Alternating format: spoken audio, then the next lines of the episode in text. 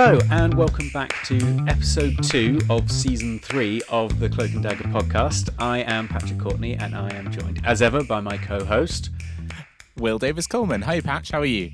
I'm good. I'm grand. I'm really enjoying the fact that we have changed our series. We're now doing cities in this series three, and I think it's going swimmingly so far. Although it's just been me so far, so it's a bit arrogant for me to say it's gone really well. No, but it it was a great. I really enjoyed last week's episode, and this one I'm hoping can live up to your very high mark that you set. I'm hoping as well. I'd be very disappointed if it isn't. I, well, Oh, I okay. might storm out. I'm taking a combative element this season. I think I'm. I think we've been too nice to each other. I think we need to be a bit more combative. I think we it needs to be set up like a rivalry between different decades, same city but different decades. So I think my decade and my time period was the best. Okay. you're going to now think that yours is the best, and we'll let the listeners decide which one they prefer. Well, we could do polls on uh, on Instagram. Yeah, that's a good idea. That'd be a great way to put a strain on our relationship, wouldn't it? We find out Yeah. that one of us is liked way more. Maybe I don't want to do this. Actually, I don't want to find that out. no, I don't need. I don't need it. Yeah. um, so yes, so this is episode two, uh, and is the part two of New York. So last week we were looking at revolutionary America era New York during the British occupation, and this week we will be looking at a different time period, World War II era New York, and we will be guided through history by Will. And I you kind, of, guys. I kind of ran out of things to say there. By Will. yeah. yeah.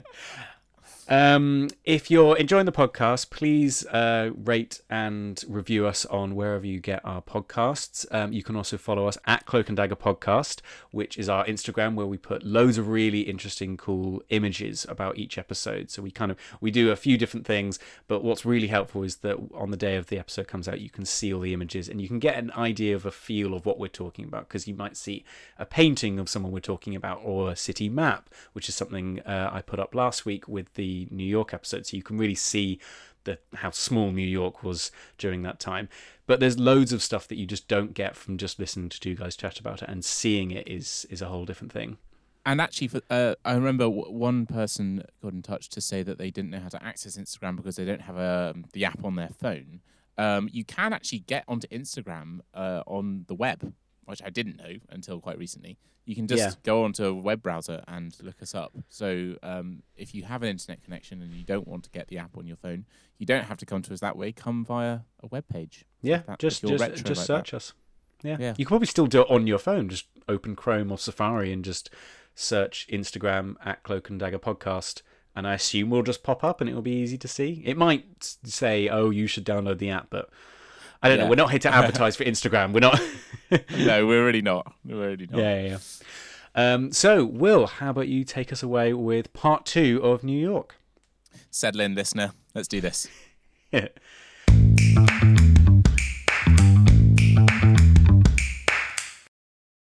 Okay, yes. So uh, thank you, Patrick, for that. Let's get straight into wartime New York City in 1945. Um, before we dive into this one, though, just to let you know, in the intervening century and a half, wait, is it a century and a half? Yeah, about 150 years between uh, revolutionary New York, which was ceded to America over the Brits uh, in 1783. Since the uh, revolution happened, really the US went from strength to strength in terms of building up their economy and obviously they're- I'm, I'm really going to be slapdash with the history here but uh, it, it was a tale of pushing west which obviously came uh, brought with it lots of issues to do with the native americans and their treatment and the reservations and the trail of tears and that is a load of history which I can't include in this because it would be too hard to tell. But to, to focus on New York itself, New York became a hub. It became the it was the capital um, under the British. It didn't actually stay the capital for very long because if you've seen the Hamilton uh, musical, uh, Alexander Hamilton uh, traded basically the city of uh, New York's capital status in order to get his plan through Congress. So uh, Yeah. a new a new capital set up at Washington D.C., which isn't that far south of New York, but it is a little bit further down. Yeah.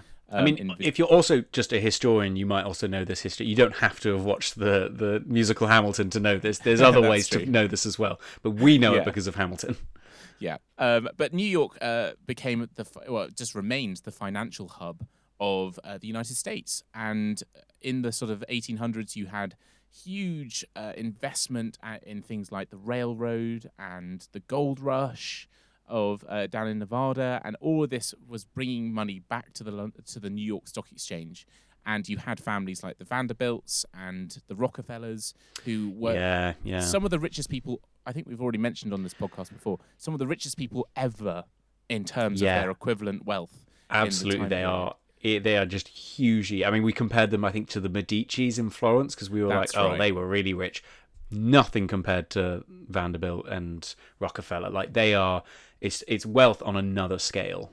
Yeah, and where there's wealth, there is um, not really a trickle down. That's a little bit. Yeah, that doesn't- yeah, yeah. um, That there is a lot of wealthy buildings within New York, and you start to get high rises being built. And uh, I think the very first skyscraper was actually in Chicago, and it was ten stories high, which is absolutely tiny compared to Yeah. how big some of them are now. Um, but that began a process by which the city just boomed and lots of money was coming into New York until the crash happened of the Wall Street crash in 1928. Oh yeah, which, yeah. um, fucked up everything. Um, and it, it showed a city that was both poor and rich because you had these massive skyscrapers and you had places where lots of people were sleeping rough in Central Park and things like Mm, that. So mm. it was a real tale of two cities. Um, in that time period, though, uh, it really started the birth of the crime families that started to emerge in this time period. For where, wherever there is squalor and desperate people, you will find organized crime. Um, Absolutely, and- yeah. It's it's like it's like in last week when we were talking about you know the the squalor caused by the British occupation birthed lots of crime, and although they didn't quite have crime families because there was soldiers on every street, it's a similar sort of thing in these in these desperate times and desperate situations. Crime Yeah. flourishes like none other. Yes, but um, New York did bounce back in the 30s, and you had quite a lot of affluence, and there was lots of uh, like Broadway was having a, a real glow up. There was a real golden age of that, um, and this was the time where the Americans weren't necessarily on the world stage. Still, they were still more isolationist. And they were just having a great time at home, if you like. Now, that is a broad brush I've just painted of 150 years of American history, and I'm sure I'm going to receive messages from people all over the US saying that that was all bullshit. But that's what I'm going for, and it's my podcast, so stay away. um, I no, like no, no. that aggressive attitude towards our listeners. well, you started it at the beginning of this. yeah, I did. Um, that, yeah. But anyway, yeah. So uh, coming up to World War Two, uh, things start to get a little bit tight because when the Americans join the war, I think it's in 1941 or it could be 1942. I can't remember when Pearl Harbor was. But anyway, whenever that, ha- I think Pearl Harbor was 42. Anyway, whenever it happened, uh, suddenly a booming city became a much more tighten your belts. Everything goes into the war effort. They were Mm. financing huge amounts of uh, the European war effort as well as their own Pacific theatre. So lots of um, loans and the Lend Lease Acts were going on at this time. So there wasn't any money at home, and everyone was who who could uh, lift a spade or work in a war office. They were all called in, and Yeah. It's into that New York I am going to start to talk via the walkthrough, as uh, Patrick mentioned last week. We're going to do a walkthrough sequence for each of our time periods in the city that we're talking about that week. So let's get into it.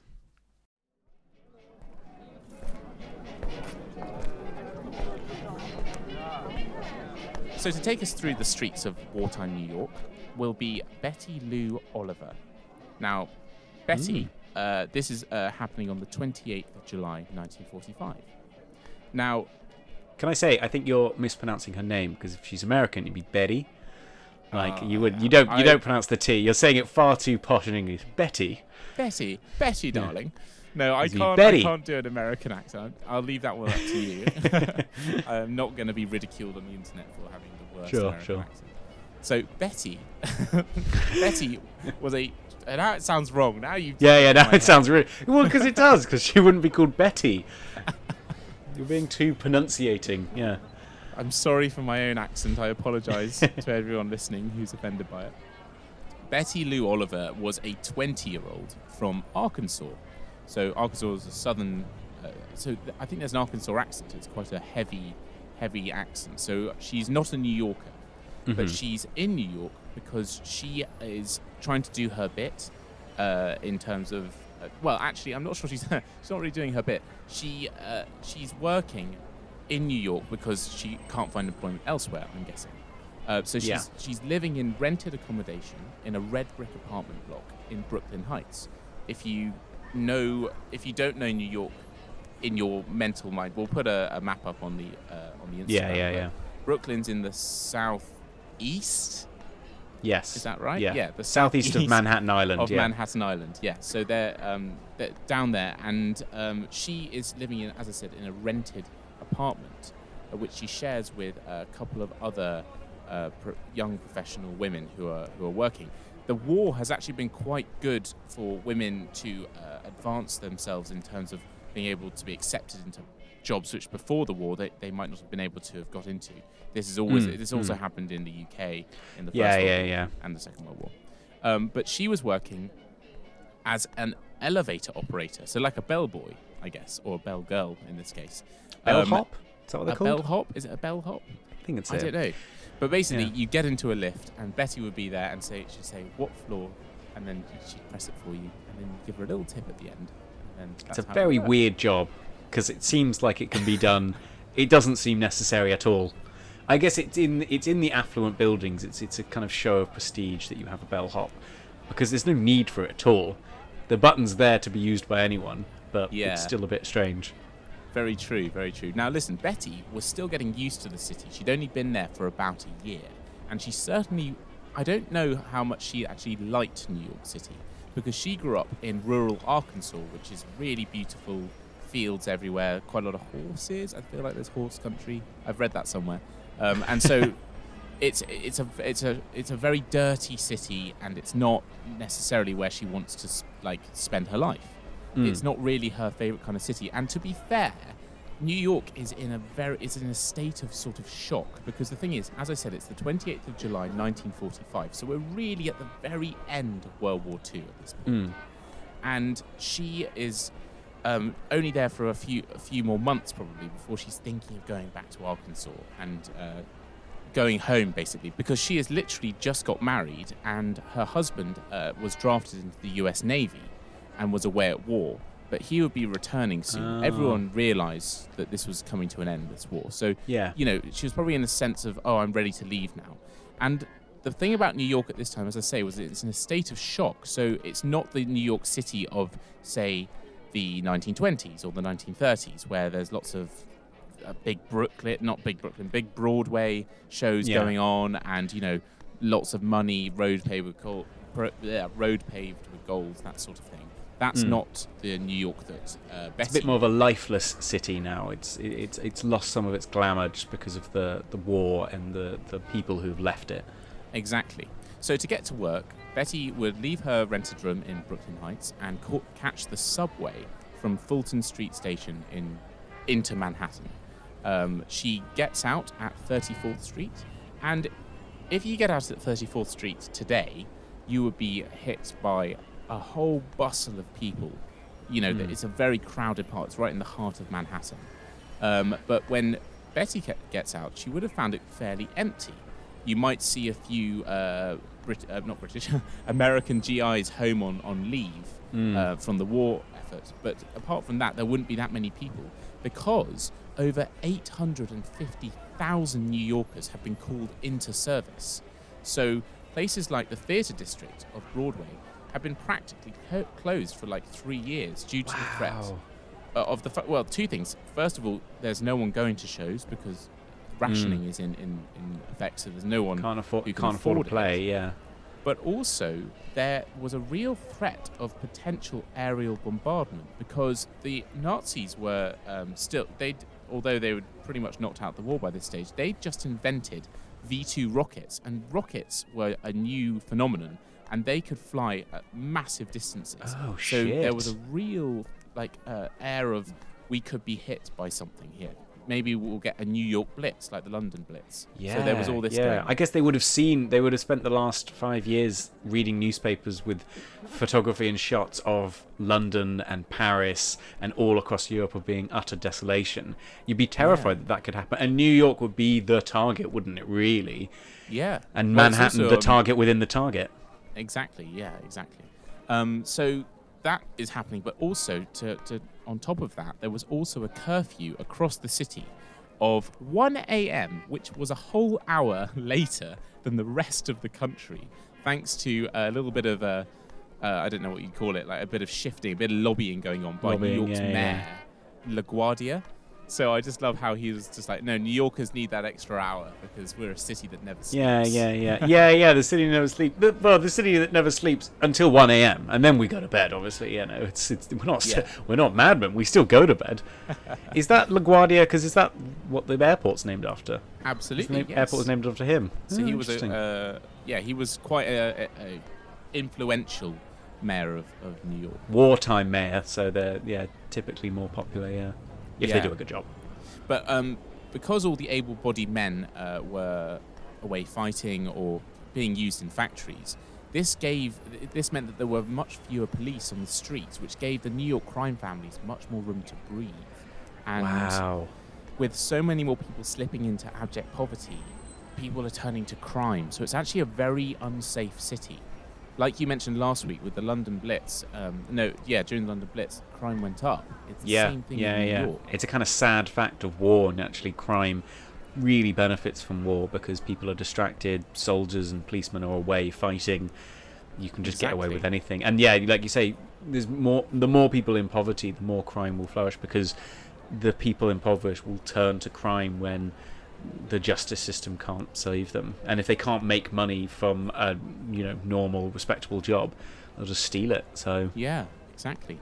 Um, so the mayor, LaGuardia, he had to actually ban begging in the subway because of a massive increase in that activity over the last two years of the God, war.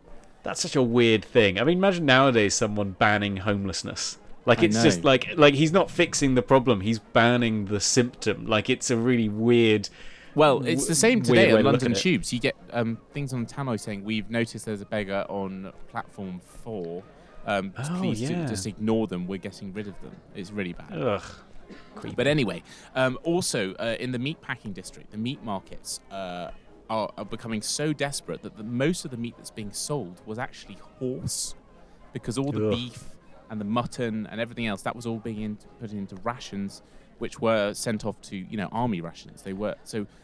If you were going to have a burger, it would probably be with horse meat, which is it's just Mm. showing like the desperation at this point. and. World War Two, not as many horses. Not World War One, where they needed millions and millions of horses. World War Two, they had tanks and cars and planes, so horses no longer was needed. Yeah, so then they become your meal, I guess. Um, and also, uh, social welfare was also at an all-time low. Apparently, there were over a thousand babies being abandoned at the New York Foundling Hospital each year at this point. Oh man. So people who couldn't feed their newborn babies, they would have to give them up. You have a, a large Catholic population, so contraception is still a long way off, and so Mm. you'd have baby unwanted babies. So if they grow up, then they don't know their parents. You know, it's all such it's such a problem.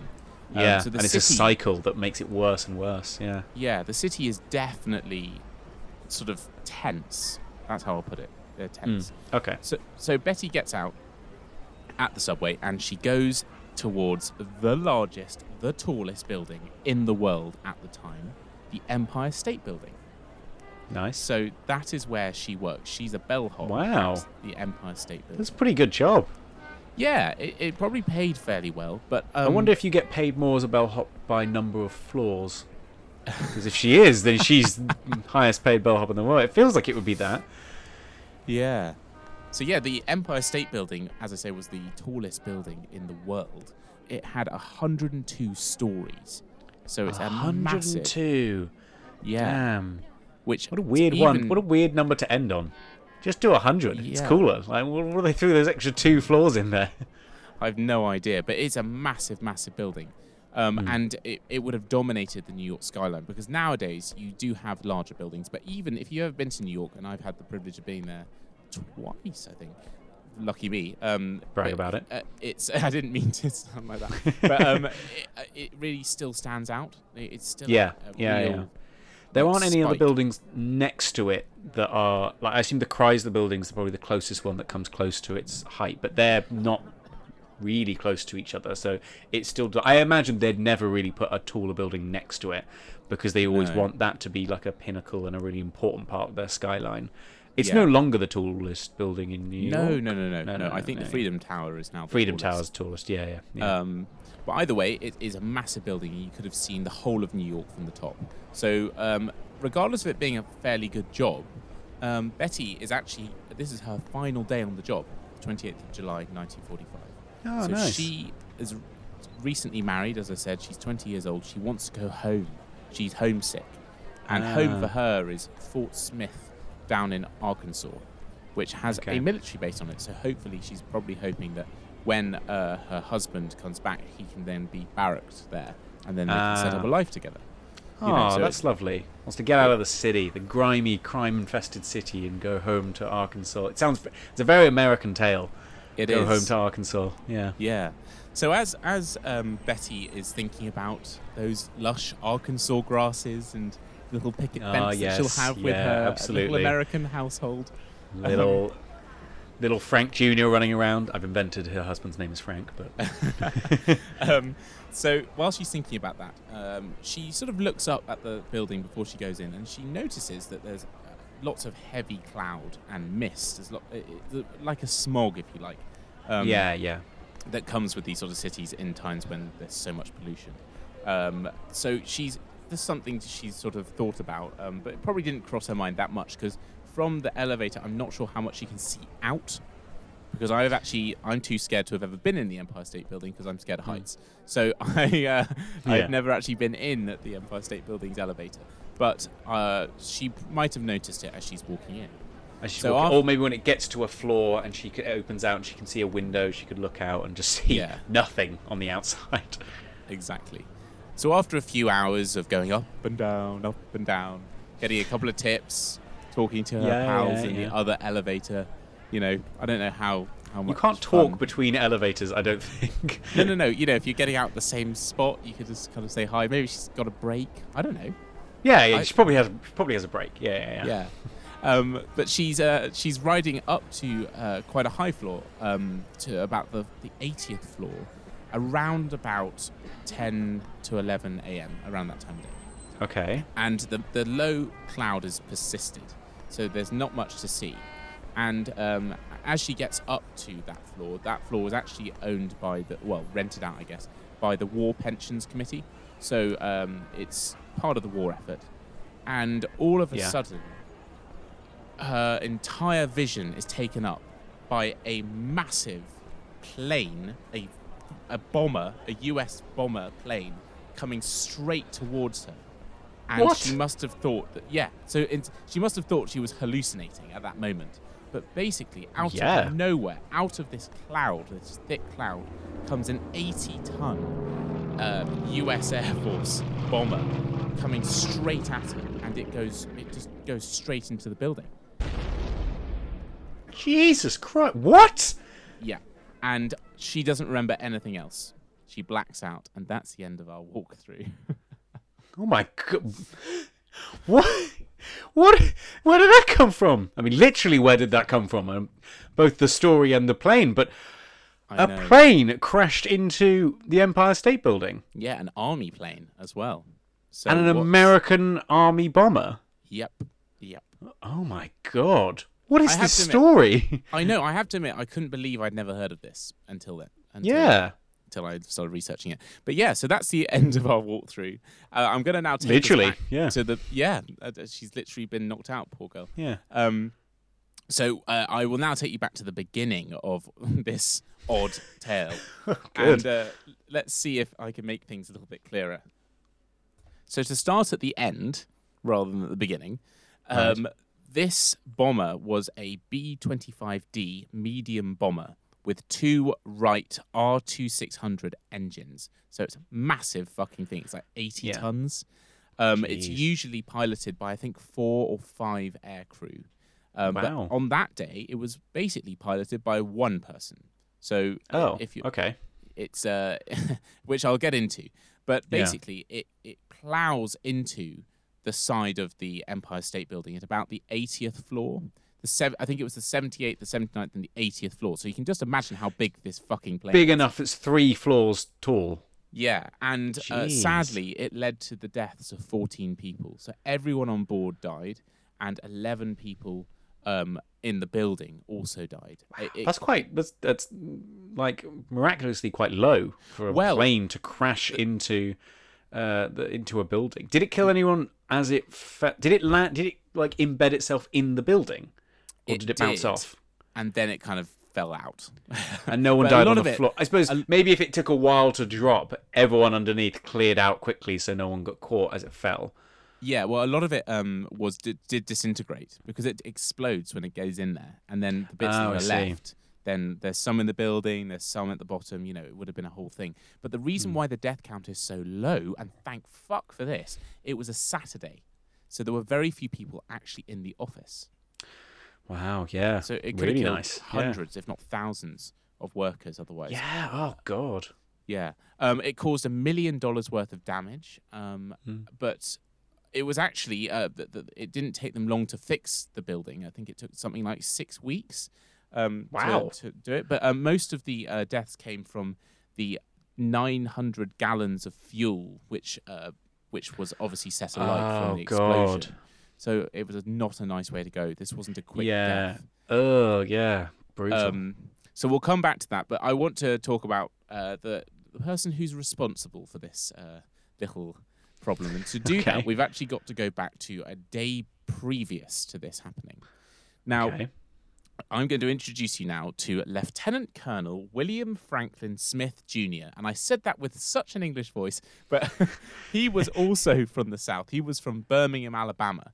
Um, and Yeah. he was he was born on the 3rd of June 1918, which meant he was only 27 when he when he died. And at that Okay. time, he was the youngest in the entire Army Air Forces, the, the youngest lieutenant colonel in the USAF. USAAF, sorry. Wonder Boy. um, so yeah. high hopes for this guy. I'm sure the brass were really excited, and Yeah, it didn't he, go well. he he looks like a proper sort of like dashing young Mm. sort of flashman type, you know, like in um, Blackadder. Flashheart. Like Flashheart. Yeah, he's like he's Yeah, like the yeah. American answer to Flashheart. um, he was a graduate from 1940. He was a 1942 graduate of the U.S. Military Academy at West Point, so a prestigious start. yeah. Apparently, he'd been a champion lacrosse player at the college, so you can just imagine the kind of guy we're talking about here. He was the he was a a, a B knock, you know. He was Oh, he was cock of the walk. Yeah, yeah, yeah. Bit of a kind of a Tom Cruise maverick, you know, suave, Absolutely. good looking, cool.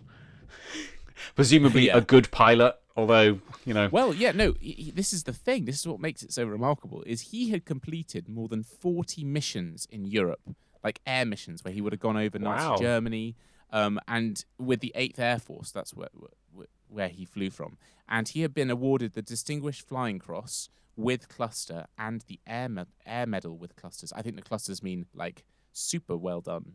Like with honors, kind of. Yeah, yeah. Yeah. um, and he was doing all this by the age of 27, which is currently my age. So I'm feeling sort of like this guy was high achieving and very, very uh, clearly Weird very to think about that people in history who are the same age. I mean, it's a, we live in very different times. Like it'd be very. I mean, there'll be pilots our age nowadays that do that much. Hopefully, don't end the same way. But Yes. yeah, it's it, don't get into a habit of comparing ourselves. It never turns out that well. But to give a little insight, though, into his character, he was clearly accustomed to being in command and in control of his circumstances. Um, Hmm. There was one testimony in one testimonial he was described as having a jaunty and devil may care attitude. Close quote. Well, so there you go. Proper they- Maverick, yeah. he- he Maverick really- before Top Gun. Yeah, exactly. Now he um he had a wife whose name escapes me, but she lived up in Boston. And the story begins with him flying this bomber to Boston to see his wife and pick up a couple of passengers. He is Okay. also uh he so he's sorry, I should say he's home on leave. The the end of the war is very close, as I was saying. So in both theatres, the Pacific and in Europe. So it was coming to an end. And that meant lots more military personnel were returning to this part of the world. The problem was that there was a real, uh, I wouldn't even say, no, I would, an animosity from returning US aircrew for the civilian flight traffic controllers in the US. Oh, okay. So they kind of came home and thinking they could just fly all over America however Yeah. they want because they're these dashing heroes of the war that flew all over Europe. And now they're being told, no, you have to go in these specific lanes. You can't go that way. You can't fly over there. You know, they're really like stringent rules of air traffic control. Exactly. And when this was a, this was still at a time before proper radar, so you had to listen to your air traffic controller because they couldn't track you properly across your flight. So they Mm. had to keep you in radio contact. So it became even more important that they that you reported in where you were. Otherwise, obviously, you'd have significant crashes all the time, which wasn't Yeah, actually yeah, yeah. happening. To give the civilian uh, air traffic controllers their due, that didn't happen very often. But Hmm. um, the feeling was mutual. They didn't like these Flashhearts who were coming back. From Yeah, yeah. Um, and also that the, the US government still had enacted um, some war laws, which basically said that any military aircraft with a legitimate claim can skip all the air traffic stuff and can land wherever they want. So they do actually Oh, have legal backing, but it's causing real issues. Um, yeah, yeah. so yeah, so he is flying this bomber um, to to Boston to basically see his wife. So I mean, this is what I'm talking about. He's not. you wouldn't be able to do that today. You so know, he flying- just took his. So I assume this is his plane. I mean, in, like not that he owns it, but like this will be the plane that he was flying, or is it just one he took? It was just one he took. Actually, he, it wasn't his. It was just one that he happened. I think he was. He had to eventually land at a at Newark in New York, but he Hmm. wanted to go and see his wife first. So he flies. He flies to New York the day before, and sorry, not New York. He flies to Boston the day before, sees his wife, spends the night, and in the morning, two passengers ask if they can hitch a lift with him to New York. Um, And he was like, "Yeah, sure, that's fine. Um, just come on board." One was a flight sergeant, and was you know they, they were both military men. They weren't just Yeah, yeah, yeah. you know they were they, they were in the same were- boat. They had the same cocky attitude towards you know civilians and and Civvy Street and all the rest of it. Um, Yeah. So yeah, so the the plan was basically to leave Boston Airport and report back in New York to go straight to Newark. They wanted to fly from Boston to Newark, and they wanted to take off at about eight thirty in the morning on that Saturday and arrive down um, so that he could report to his commanding officer by ten hundred hours, because that's how close Cool. Boston and New York, are. Um, but the air traffic control in Boston wouldn't approve Smith's uh, Newark direct flight at, with an 8:30 takeoff time. Um, right. Okay. Basically, because Newark was expecting far too much civilian airline traffic at that Yeah. particular time to make room for this military interruption. Um, So Hmm. they told him that he had to leave at 1100 hours. Now, if you tell that to someone who has spent the last three years in full command of and control of Mm. his his of everything, um, you know that's not going to end well. Especially as he's meant to be reporting to his commanding officer at 1000 hours. Um, so he comes up with a plan. Instead of saying, I know, I know, I know. So instead of saying that he is going to fly direct to uh, Newark like he, he wants to, he's saying that he's going to fly to LaGuardia, which is another airport that we actually mentioned earlier in, Hmm. in the New York area, um, so that he can then. Um, well, he's not going to tell the air traffic controllers this, but he's going to fly to LaGuardia, not land, and just swing round and just go across Manhattan and land at Newark. That's. Wow. So he's just going to pretend he's going to fake out. He's going to go to LaGuardia and go, ha, psych, and just spin the plane round and fly over to Newark. Exactly. And then once he's in the air, I mean, there's not much they can. If he's about to land, they will have to get planes out of the way if they don't want a crash. Well, so they're just the going to have to put up with him. And as I say, this is an 80 ton bomber. This is a massive, massive. Yeah, yeah, yeah. God, what Um, a dick. I know, I know. So they take off. Uh, they get Boston Control to say yes to this, basically, and they take off. Now, as he's flying down the east coast, um, he will have noticed that most of coastal New England, down all the way to New Jersey, was blanketed by thick cloud with intermittent rain and fog. And apparently, he said um, to uh, his wife in the morning before he left, uh, and this is a quote, that it was an English day if ever I saw one. because it's Okay. such shit weather, basically. Yeah, yeah, yeah. And he spent so long probably flying around England and like being, uh, you know, visiting. So he's like, yeah, this is just, I've done this a million times. I know exactly what to do here. Yeah, exactly. So he basically lies to the dispatcher and just takes off and off he goes. And that sorry, the two people that he had on board, one was a USAAF staff sergeant, um, and and and the other one was a Navy aviation machinist.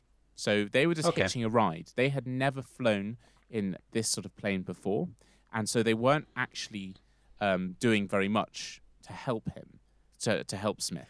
So, Um, and this is Smith like a six to eight person, like normally six to eight person um, piloted plane, and he's just doing all on his own. Well, it would have normally flown with a cockpit crew of two, plus a radio operator and a navigator. So Oh, I guess, but lot he, of things. To but he knows New York, so it's he can figure that out. But he and he just doesn't have a co-pilot. exactly, yeah. And so he, this thing that he's flying, as I said, it wasn't his usual uh, plane to fly. So he had actually been flying, um, flying like a Cessna apparently, or a Piper Twin Oh man, so he's not even flying something he knows that well. No. So to I don't want to get into the jargon, but basically, Smith's used to flying a plane which is eight times lighter than a B twenty five. And that will be important later in this story. Yeah, it's like if you've ever if you've ever driven, you know, your first car is this tiny little shitty Peugeot 206 or something, and then you drive a massive like SUV type of thing.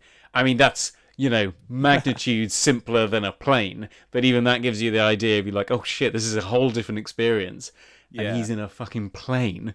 I know. But as as Smith is getting closer and closer to New York, the weather is just getting worse and worse. Um, at precisely 9:45, Smith shows up in his B-25 bomber right over LaGuardia, entirely unannounced. And you might be thinking, okay, he's coming in at what thousands of feet, maybe. He's coming in at hundreds of feet. Think Top Gun. Oh my, oh go- my when he god! does those flybys at uh, the air traffic control. He's Yeah, doing that, yeah. but not in a jet, in a fucking bomber. So it's a fucking massive thing. um, Jeez.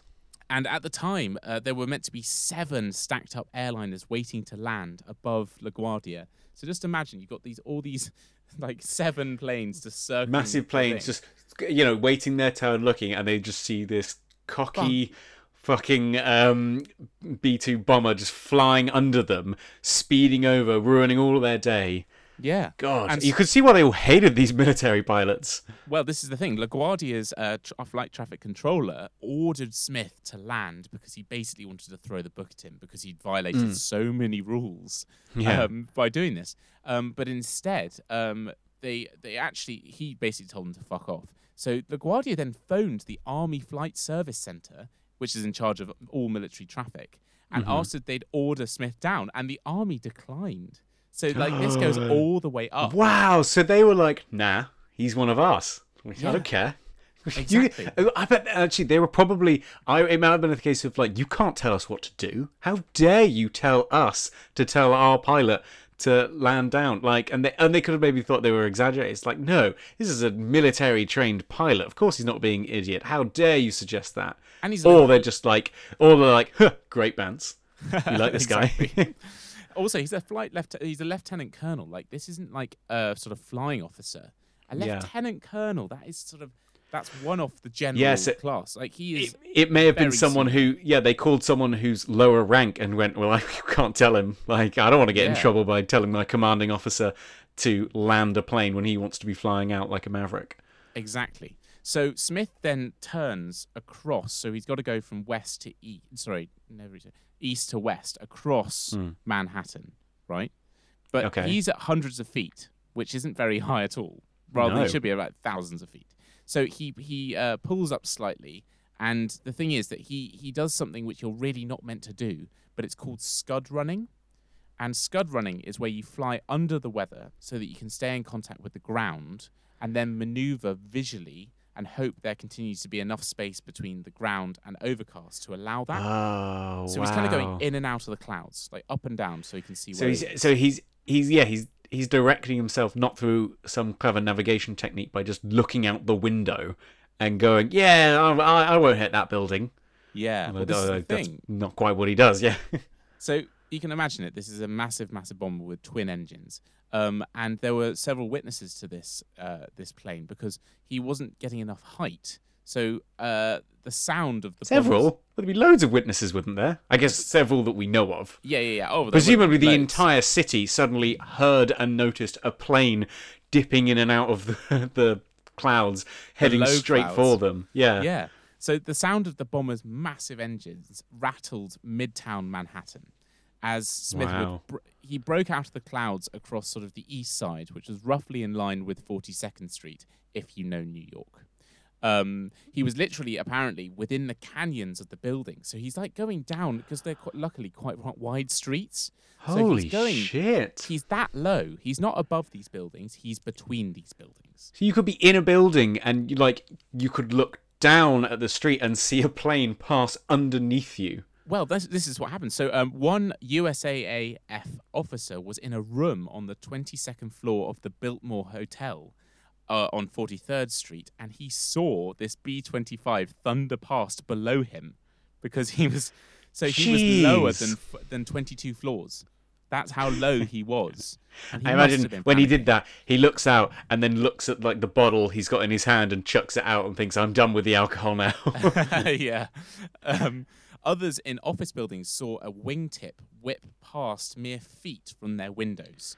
So they were working away and they just saw this as like, who would come in on a Saturday if this happened, you know? I wonder Um, how hard it is to pull up. Like in such huge planes, they need huge amounts of space to rise and fall. They can't nip up and down. And if he's used to a smaller plane, he might have been. I wonder what he was thinking at that point. Whether he thought, "Nah, I've got this, easy." Well, this is the thing. So he is used to a lighter plane, eight times lighter. So this is an eight times heavier beast, and he's doing it on his own, and he's suddenly Hmm. between buildings. And um, some of the witnesses noticed that he's actually put down his landing gear. So he's really fucked this up. Whether that might, was, might have been a sort of slip of the hand, a, a mistake, but this guy is, as I say, a, a veteran of, of 40 missions. So he. or or he can't pull up and is thinking maybe I should land. And I know it's going to be I'm going to seem like a massive prat landing in the middle of New York. Um, but that's better than crashing into one of these buildings. Well, maybe he thought that initially, but as he turns south down Fifth Avenue, he's literally like Tur- turn south. Yeah. what does he actually turn right? Yeah, shifts well- into a different road. The thing about Fifth Avenue is it's very wide, so it's actually he's trying to avoid these narrow, narrow blocks. You know what I mean? Cool. and Um, also the traffic down there. I mean, he's got to avoid that. I mean, Well, otherwise he's going to be stuck there all day. This is yeah, very funny. um, but the, the wheels are actually slowly coming back up as he realizes he's made this error. Okay, and because he's like shit, I can't land here. So he's pulling up his his landing gear and he's starting to pull back his his throttle so that he can start like arching up out into into hopefully open sky above him and just pierce through this thick cloud which has clearly fucked him and and get out the other side. The problem is, as he's rising through this thick cloud, um, straight in front of him, and I mean, he would have had less than a second, maybe a microsecond, to to realize his mistake. The skyscraper just appears in his windscreen, and he just Oh goes straight God. into it, smash Wow. and and then all hell breaks loose. So both of the um, passengers die on the impact, and their bodies were recovered quite quickly from the wreckage. Um, but of William Colonel Smith's body, there was no sign. And so uh, Oh. initially, rescuers thought, oh, it must have incinerated in the, uh, completely incinerated Mm, in the mm. crash. But actually, that's quite a hard thing to achieve. Yeah, there was- complete incineration. Yeah. yeah.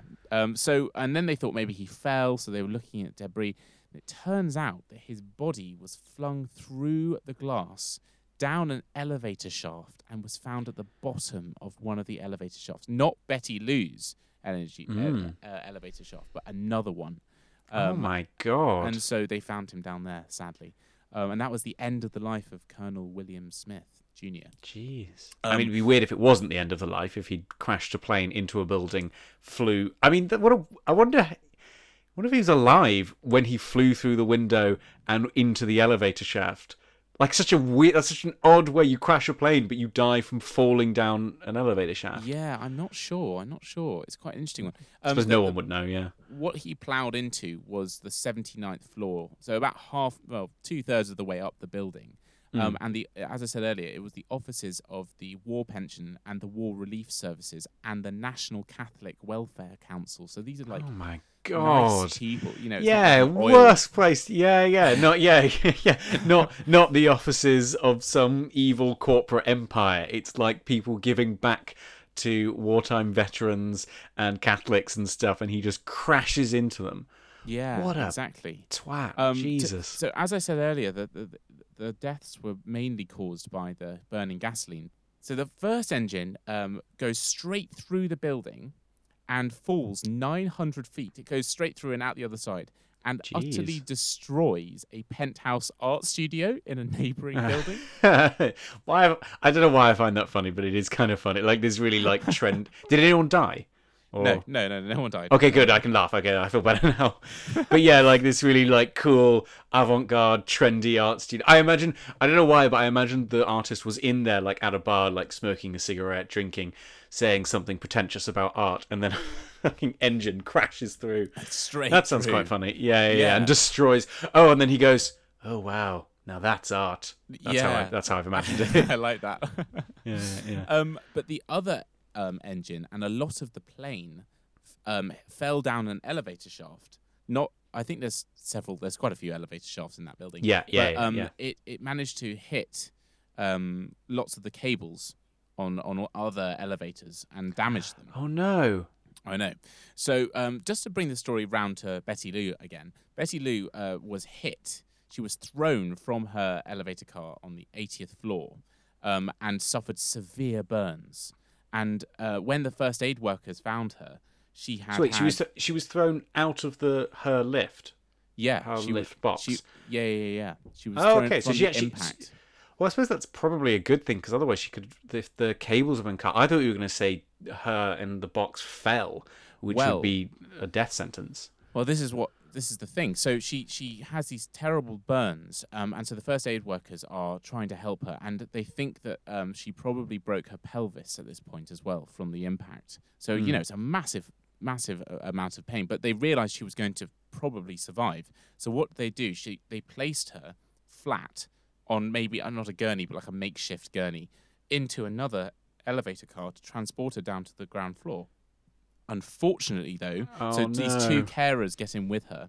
Um, the cables supporting that elevator have been damaged by that other engine, and they Oh, snapped. God. And so they fell 75 stories and ended up in the basement. Um, and somehow, Betty Lou Oliver survives this. No way.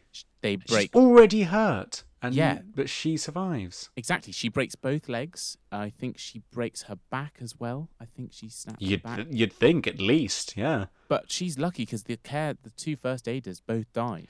Oh, And- that's awful. And the, the, apparently, the only reason she survived was um, some of the cabling, which had been severed, had fallen to the bottom, so it kind of acted like a spring on the bottom. so Mm, like it may have been lying against it, and it helped to slow slow it down a bit, so it wasn't when quite when they when the impact, happened, impact, there, yeah, it yeah. wasn't into the concrete floor, which would have definitely killed her. It was into Mm. sort of a distorted, bouncy, Yeah, not quite yeah. bouncy material, but you know, Yeah, yeah. like Like, it's it's heavy. It's you know it's like metal cables, but if they're wound up a bit, it would they would deep they would decl- decrease.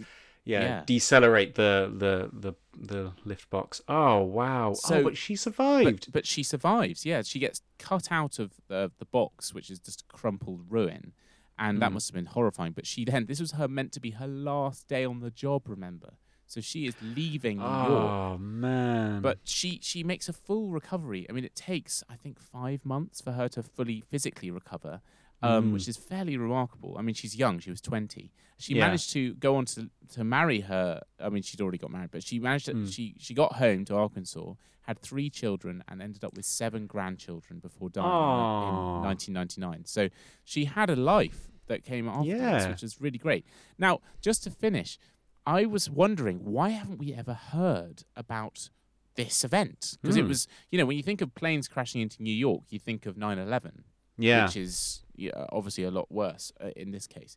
Um, but actually, uh, the reason why we don't know about this is that the the first atom bomb which hit Hiroshima was dropped a week later.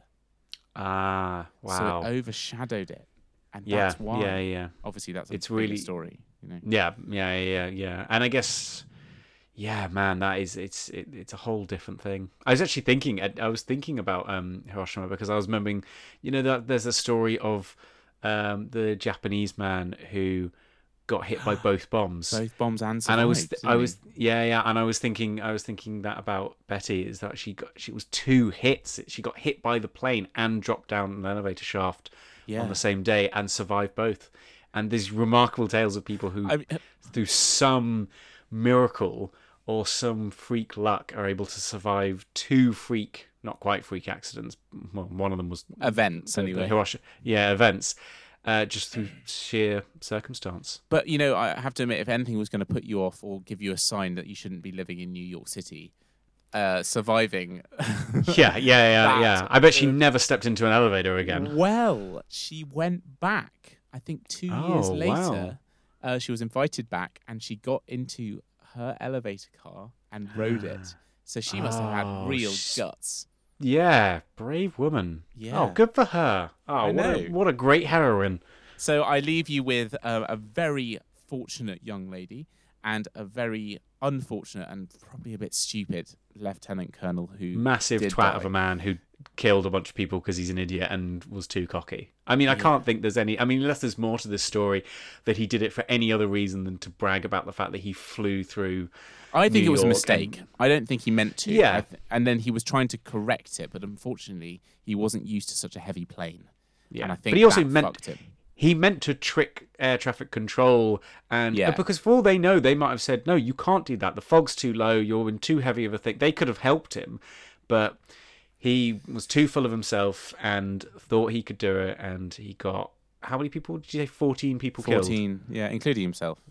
which is incredibly yeah it's incredibly lucky that he didn't kill more people I know, I know. it's, And, it's, yeah. it's, it's a tragedy for sure, but it's a, a very interesting story as well, with a little bit of the completely bizarre and i cannot believe i've never heard of it and i imagine if any of you listening have ever heard of it let us know because if it must be there must be some uh story surely if you go i've been up the empire state building and i'm sure There they have whole be. they have whole sections where they talk about its history and i do not remember that at all Maybe must i be. It must attention be in there. Yeah.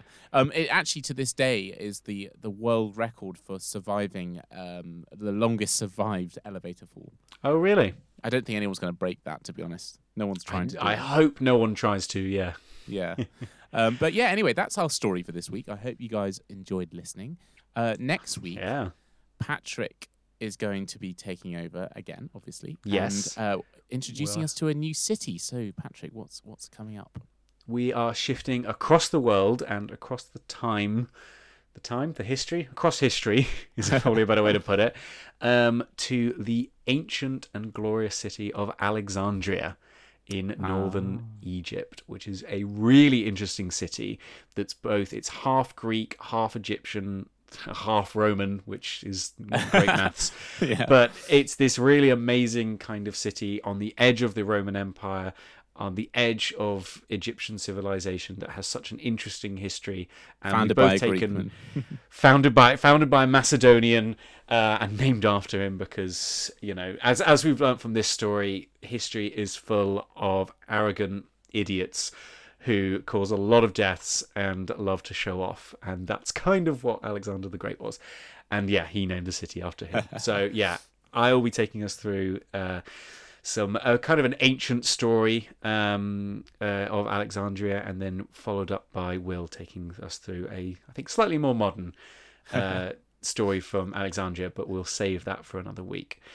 So thank you very much for uh, listening. Uh, we very much hope you're enjoying this new series uh, and this new cities. If you're from New York and you uh, listen to these episodes, let us know uh, if you enjoyed these episodes and if this is history that you didn't know about. I'm sure I'd be surprised if you hadn't heard about the coal perspiring, but if you've heard about this plane crash in World War II, I'd be amazed because I'd never heard of it and.